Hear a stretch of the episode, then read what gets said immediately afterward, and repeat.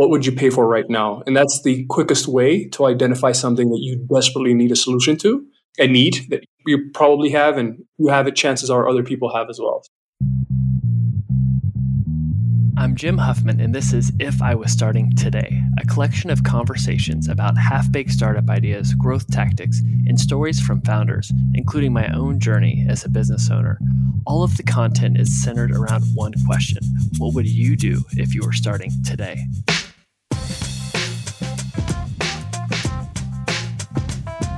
All right, Yonathan, we are back with a, another episode where we do a segment called iconic reads where we take the best, not books, because that would take way too much time, but the best blog posts that we've read and we dissect them and break them down so people don't have to read them. We're essentially cliff notes or spark notes for the internet. But how you feeling, man? Are you excited about this one? Yeah, absolutely. I'm glad to cover Paul Graham, uh, one of my favorite thinkers in the whole startup space. So, absolutely looking forward to it. Yes. So today we are doing one that was published in November 2012, and it's titled How to Get Startup Ideas. And this blog post for me is is really strong. I read it. I can't remember how long ago it was I read it, but it's cool to read something that is approaching 10 years old and it's still as relevant as ever. And first, it's who is Paul Graham? What is Y Combinator? So Y Combinator is a startup accelerator that started back in 2005 in San Francisco, and it's really the Harvard of accelerators. I mean, they've invested in Stripe, Airbnb, DoorDash, Coinbase, Instacart, Twitch, Reddit, Dropbox. Their trophy case is quite impressive. And so the guy behind it is Paul Graham, and he has a blog that the formatting definitely has not been updated since 2012, which is why I also like it. But whenever he talks about how to come up with startup ideas, you definitely listen because he has the track record to prove it. But what, what else did I miss about Y Combinator and, and Paul Graham? Yeah, I think besides that impressive list of companies that have grown out of there, I think what makes Paul Graham more impressive is he's a practitioner. He's also started his own startups in the past he's gone on to mentor all these companies. So he's seen what works and doesn't from the sidelines. So his insights are extremely precious and valuable. And as, as you just said, Jim, this blog post has lived for 10 years. Things that tend to last this long in the internet age are definitely worth gold. So that's another uh, layer of credibility for him. This one's really good. Should definitely be framed, laminated, and put on your refrigerator. Let's get into it. So, one thing to break it down, we like to talk about the main takeaways. And what's interesting is how he lays this blog post out. And he has different sections, and we'll kind of go through them in order. I'm interested to get your thoughts on the sections that he talks about. So, first, he has problems, which, you know, you get ideas from problems. The second section is this idea of a well, where he says a lot of people try and do an idea for everybody, but it doesn't really go deep on the problem. And the best startup ideas are the ones that go deep and big, a deep well. The third is self as a category where he talks about you need to live in the future and think about what will be happening there and what's missing. And that's how the best ideas can arise. The next section is noticing, where you don't need to come up with ideas, but just notice things that could lead to an opportunity to build something there's a section around competition that I'm excited to hit on that's a little counterintuitive. He has a section around two filters to use for startup ideas. One is the unsexy filter, the other is the schlep filter, which he gets into the example of how Stripe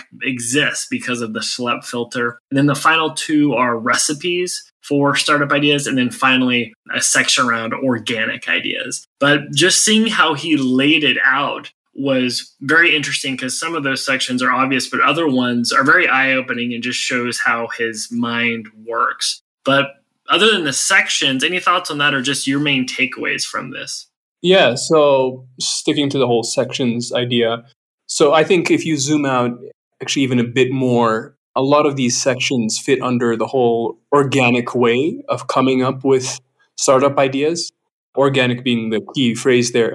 But the opposite to that, which he actually leaves to maybe towards the end of the blog post, is the whole recipes way of generating. So, rules of thumb or heuristics, guidelines for people who need to come up with an idea right away and not follow the organic method. So, the whole organic versus almost the, the artificial or like recipe method of coming up with ideas is I thought a very interesting contrast and a very interesting way to also organize the uh, the entire post. Yeah, and you know that's something that he has to give advice on when people are pivoting their startup idea and they're like, "Oh crap, our idea has totally failed. We have six weeks before demo day to create something, cobble something together." So it was funny to see his approach to that. Yeah, for sure. All right. So let's get into the best quotes because I'll be honest, I was going through trying to find the best quotes. And after I did the exercise, I basically copy and pasted the entire blog post. I was like, this will be the longest podcast ever about a blog post that is not that long to read. So I've whittled it down. So we can go back and forth, but here's one of my favorites is Paul Graham says the very best startup ideas tend to have three things in common. There's something the founders themselves want that they themselves can build and that few others realize are worth doing. Microsoft, Apple, Yahoo, Google, and Facebook all began this way. And that third point that he talks about, where others don't realize they're worth doing, I thought was a really good insight that leads into something we'll talk about, which is living in the future. But what's one of your favorite quotes or thoughts on that one? Yeah, and actually, uh, I think my favorite quote out of the entire blog post, and this was really difficult to narrow down for me because just like you, I had like quite a lot to discuss, but it's what would you pay for right now?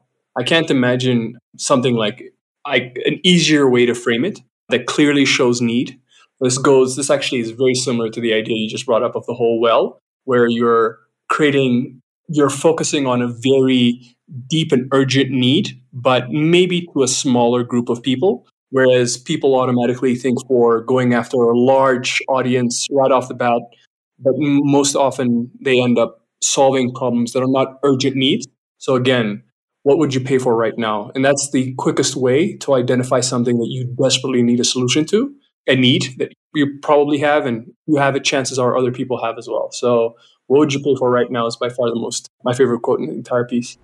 Hey everyone, Jim here, and I want to share something really neat with all of you. And yes, that pun was absolutely intended. I'm sorry. If you're like me, you're always on the go from meetings to dinners, and you know how important it is to stay comfortable yet look a little professional. That's where Neat comes in, a game changing brand that's redefining the way you think about shirts. Now, Neat specializes in sweat proof apparel. Yes, you heard that right sweat proof. Their shirts are designed with a patented fabric that combats sweat, keeping you dry and confident no matter what the day throws at you. Originally crafted for military use, this technology is now available for everyone. Whether you're locked in a conference room where the AC isn't working, or in, on a first date at a hibachi grill, or just another busy day where you're just running hot, Neat has your back. Literally, you will never have to worry about back sweat or pit stains showing up on your shirt again. Plus, it's wrinkle free. So it always looks put together and they fit like a dream. We're talking snug in the right places like your arms and they are incredibly soft and comfortable. So stop wearing those old, crusty con shirts and try a shirt that is literally military tested and sweat proof. It's become my new work week uniform. I have all four colors. I'm usually wearing the green or black crew neck, and I have some of the polos as well. What's more, Neat is offering an exclusive deal for all the listeners here. Head over to neatapparel.com and use the code podcast for a cool 20% off your order. It's not just a shirt, it's your new secret weapon in the battle against sweat. So why wait? Upgrade your wardrobe with Neat and stay dry wherever the day takes you. Again, that's neatapparel.com. Just use the code podcast. Okay, now let's get back to the episode. You know, that's a really good exercise for, we won't say cheap, but a frugal person like myself, looking at my bank statement from the lens of a, just a customer or consumer, but then also a business owner. Because there are certain things when I'm combing through, I'm, I can slash that. But then there's other expenses where you're like, I'm happy to pay for that. And I'd even pay three, five X more than what they're charging. We have a few partners or vendors that I think are undercharging us where I would pay them more, but I will never let them know who they are. But that's a really good framework. All right. So the, the next one I had was it was actually under the category of self. And he says, empirically, the way to have good startup ideas is to become the sort of person who has them. Being at the leading edge of a field doesn't mean you have to be the, the people pushing it forward. You can also be the leading edge of a user I thought that was really interesting because it's so much pressure. Like, let me come up with startup ideas. But he says, you know, if you can just focus on things that are cutting edge, that are innovative, and you start to put yourself in what does a world look like where everyone has a mobile phone? What does a world look like where there's autonomous driving? I thought that was a really helpful framework. And it was a little actionable for me because it tells me, you know, where I should put my time when I'm trying to learn. Yeah, I totally agree with that sentiment. Somewhat similar to that is the idea. This was this felt like a slap in the face when I read this actually. It says it doesn't work well simply to try to think of startup ideas you do that, you get bad ones that sound dangerously plausible. And I think we're all guilty of this, sitting around and brainstorming of some ideas that are just not tethered to reality.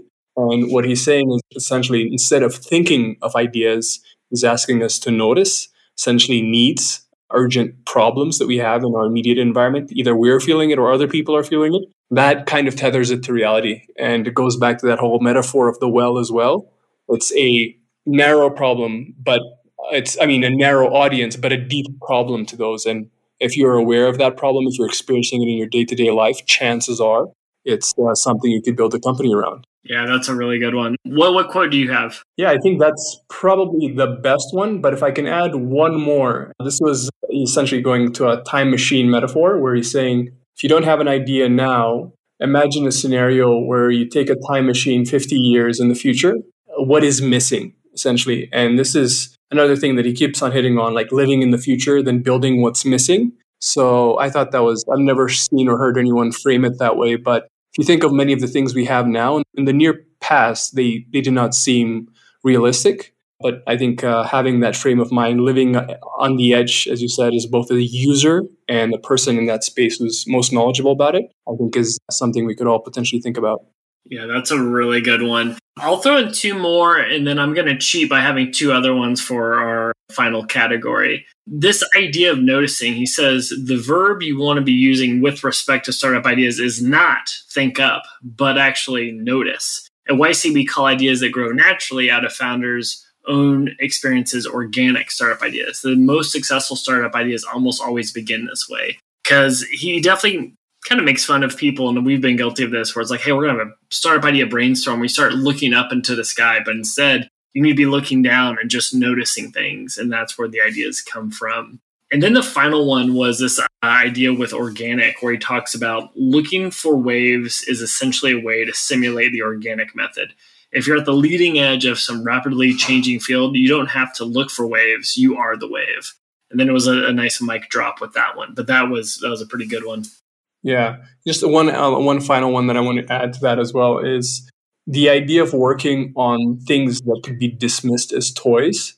When something is described as a toy, that means that it's just something that is interesting to you. People just don't see the potential. It addresses the needs and concerns of a small audience. If you think of many of the ideas that have blown up over the past decade in Airbnb, even slightly before that at Facebook, they were just toys to a small group of people who were on the cutting edge, but those were the ideas that blew up and uh, expanded into larger things. They're germs of larger ideas, larger companies. Agreed. All right.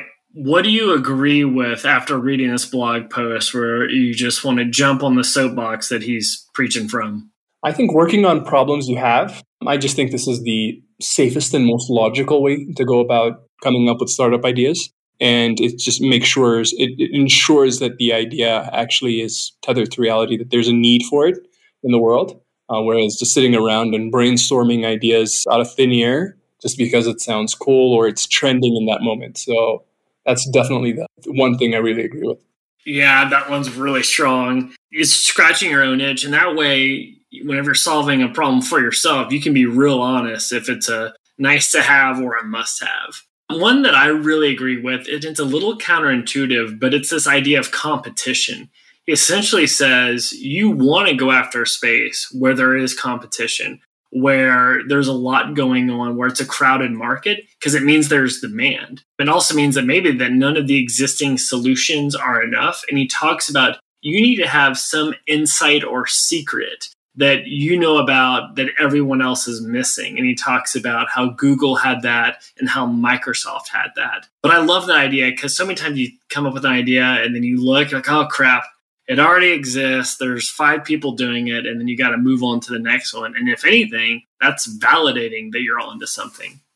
Yeah, absolutely. And somewhat related to that, which I found very interesting, is how do you how can you tell if a company that is serving the needs of a small small audience actually is a germ of a giant company? Or it's just will always exist and remain a niche product? And that's something that he just calls out as a caution. He keeps on pointing out that you want to make sure that there's a path out of an idea. So you might start off as airbnb helping people who are essentially coming for a convention find a place to stay. But eventually you want to be the essentially the uh, the platform for all travel and essentially dominate this space. Yeah, I think that was uh, a note of caution to most of the readers that uh, he kind of tossed in there at the, at the end. Yeah, I mean it's just packed with so much wisdom in it. I had two other ones that I agree with. One was this idea of I kind of called it disruption, but he says since startups often garbage collect broken companies and industries, it can be a good trick to look for those that are dying or deserve to and try to imagine what kind of company would profit from the demise of these incumbents or these old slow companies. Because you know the classic example is blockbuster and netflix right? If blockbuster goes down who's going to take their place? And it's obviously going from offline to online from streaming to or from vhs to streaming. But it was a, a really good thought looking at what are the industries that are up next to really be flipped on their head and who's going to profit from it. Yeah, that definitely sounds interesting. I remember uh, kind of thinking about that, but that is uh, quite difficult to execute, even though I agree with it. Like trying to predict the future and the next blockbuster is uh, definitely a serious challenge. But one thing, another idea that I definitely agree with is trying to find intersection points, like as he calls it, the clash of domains, where let's say you're a developer, you also learn about, in his example, genetics and you'll probably see things that software could solve. So you'll have insights that other people in the field might not have. So that's a unique, you'll probably be the best person at that intersection and you'll be able to solve problems and see things that others can't. So that's something I really agreed with and uh, really stood out.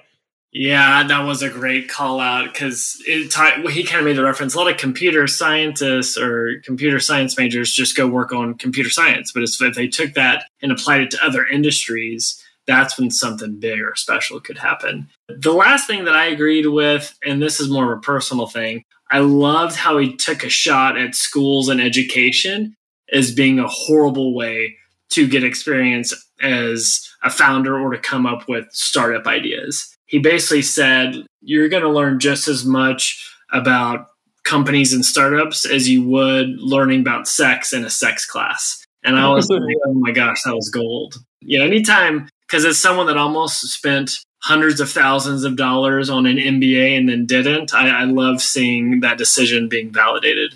Yeah, that was definitely a very good example there. Uh, reference to learning about sex in a classroom was quite fun. All right, what else? Did we get everything for what we agree with? Yeah, I think we've hit on the most important ones. Yeah, for sure. Okay, so here's the hard one. What did you disagree with this one? I could only come up with one thing, and it's kind of half half baked. But what do you have? To be honest, I really suffered on this one.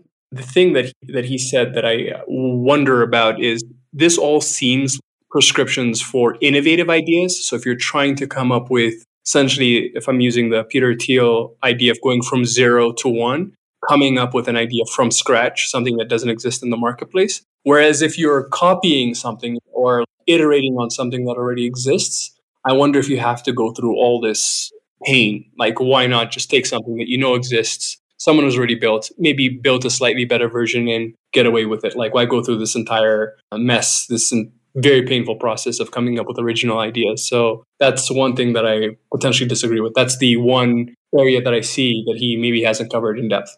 That yeah, it's almost how big of an idea are you trying to think of? Are you trying to create the next unicorn that's really disruptive? Then you follow this framework. If you're trying to go the bootstrapped path, maybe there's a different framework you'd want to use for coming up with ideas. That's a good call out. Yeah. The thing that I disagree with, and this is if I'm going to really subscribe to what you actually what you kind of alluded to, Peter Thiel zero to one, because Peter Thiel, PayPal mafia, VC investor worth billions.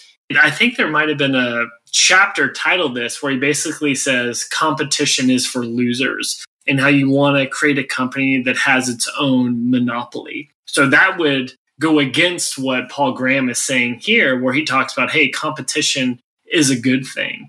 But I'll be honest, I, I probably subscribe to what Paul Graham says more than Peter Thiel, but I think both of those are could work out. But that was the only thing that I had, and it was a little bit of a stretch. Yeah, I kind of came up with that idea as well. What I ended up concluding was Paul had uh, Paul Graham was probably saying that don't fear competition, don't let it essentially close the door on you. That there could be iterations of these things that already exist that could be, as he calls it, beachheads, like things that you can use to start up your own ideas. So yeah, I know finding something that we disagree with is, is definitely took a lot of pain and struggle on my end. All right. This whole segment is iconic reads. If you had to distill it down, why is this iconic? So this is written from the perspective a philosopher wrote an in-depth study on how to come up with ideas, but that philosopher also ran businesses and mentored other companies, this would be that piece. I can't imagine a better article on this. And quite frankly, it's stood the test of time. So that definitely lends credibility to it. But I think if you're looking for different ways of coming up with ideas, this is this probably gives you the the guidelines uh, and also warns you what not to do. You can easily waste a lot of time thinking of ideas that seem plausible, or as he says, dangerously plausible, because they seem like they have legs, but they're just not tethered to reality and you can waste a lot of your years precious years chasing those ideas. So i think that's probably why i, I find it iconic. Yeah that's pretty good. I mean this thing's iconic because this is the guy who runs the top startup accelerator and he's literally giving you the answers to the tests right he's like hey you you want to get into yc here's exactly how you come up with an idea that could be worthy of our badge so if, if someone's looking for an edge or trying to get in other than having a, a great connection, this is the path to find. So he's, he's giving the answers to the test here. So it's not that hard, right? Just follow this and you're good to go and you'll become a unicorn. This one is, is buried deep in the internet, but it, it's pretty strong. Yeah. And if I could just add one last thing to that, I think the idea of chasing or building wells, targeting a very small audience with a desperate, desperate need, I haven't heard, and I and I've read quite a lot in this space. That is a very novel idea and something that all of these successful companies, especially the unicorns that came out of Y Combinator, have in common. It's they had a very small start that was a germ of a larger company. But yeah, that's one approach that I think also makes this very iconic. All right, so who should read this blog post and when should they read it? So I think anyone that loves a good brainstorm meeting like myself, whenever they go into Google Calendar, they create a meeting and they title it Startup Brainstorm Ideas, they need to quickly delete that meeting request and read this blog post because I've definitely been guilty of that. But who do you think should read this? It's interesting. When I was reading this, two people came to mind. And the first one is actually it's mostly because I've dealt with these kinds of entrepreneurs or founders in the past. They've started a company, they've maybe even raised money, but they don't have quote unquote traction. They have they they're making money, but they're not solving a problem. They're not they don't have a well essentially. They haven't built a well. They're not solving a a desperate need for small group of people, targeted, clearly defined group of people. They're essentially doing an everything for everyone, and you can see them suffer. So those people, I'd imagine, would get a lot of value from this. And then the second person is someone, as you said, Jim, who's still in that brainstorming phase coming up with ideas just out of thin air, not necessarily tethered to reality. They're not pain points that they feel or people around them feel. So those are the two people I think will get the most value from this. Yeah. I was thinking too of some of our clients that reach out to us to try and save their company when the truth is they, they do not have product market fit and they should have gone back in time and read this one. No man, this is good. What uh, what else? Did we hit on everything? I think we hit on everything, but one last thing I would say is this is definitely worth the read. It is quite long, but it is worth your time. I can't imagine a better piece. If this is like something you're interested in, yeah, there's no better piece than uh, this one by Paul Graham. Definitely worth it. We'll have to do another one of his blog posts uh, on the iconic reads. But thanks, man. This was fun. Awesome. Thank you very much, Jim.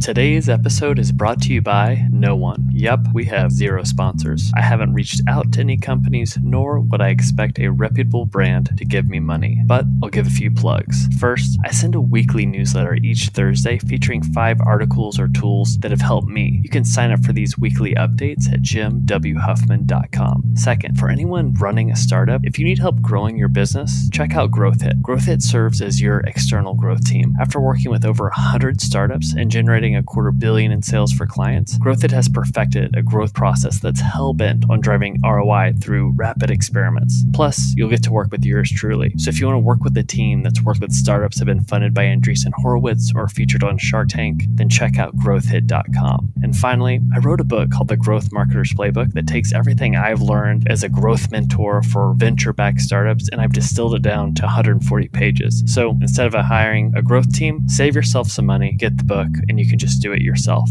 I hope you enjoyed this episode and I'd love to hear feedback. I'm on Twitter at Jim W. Huffman.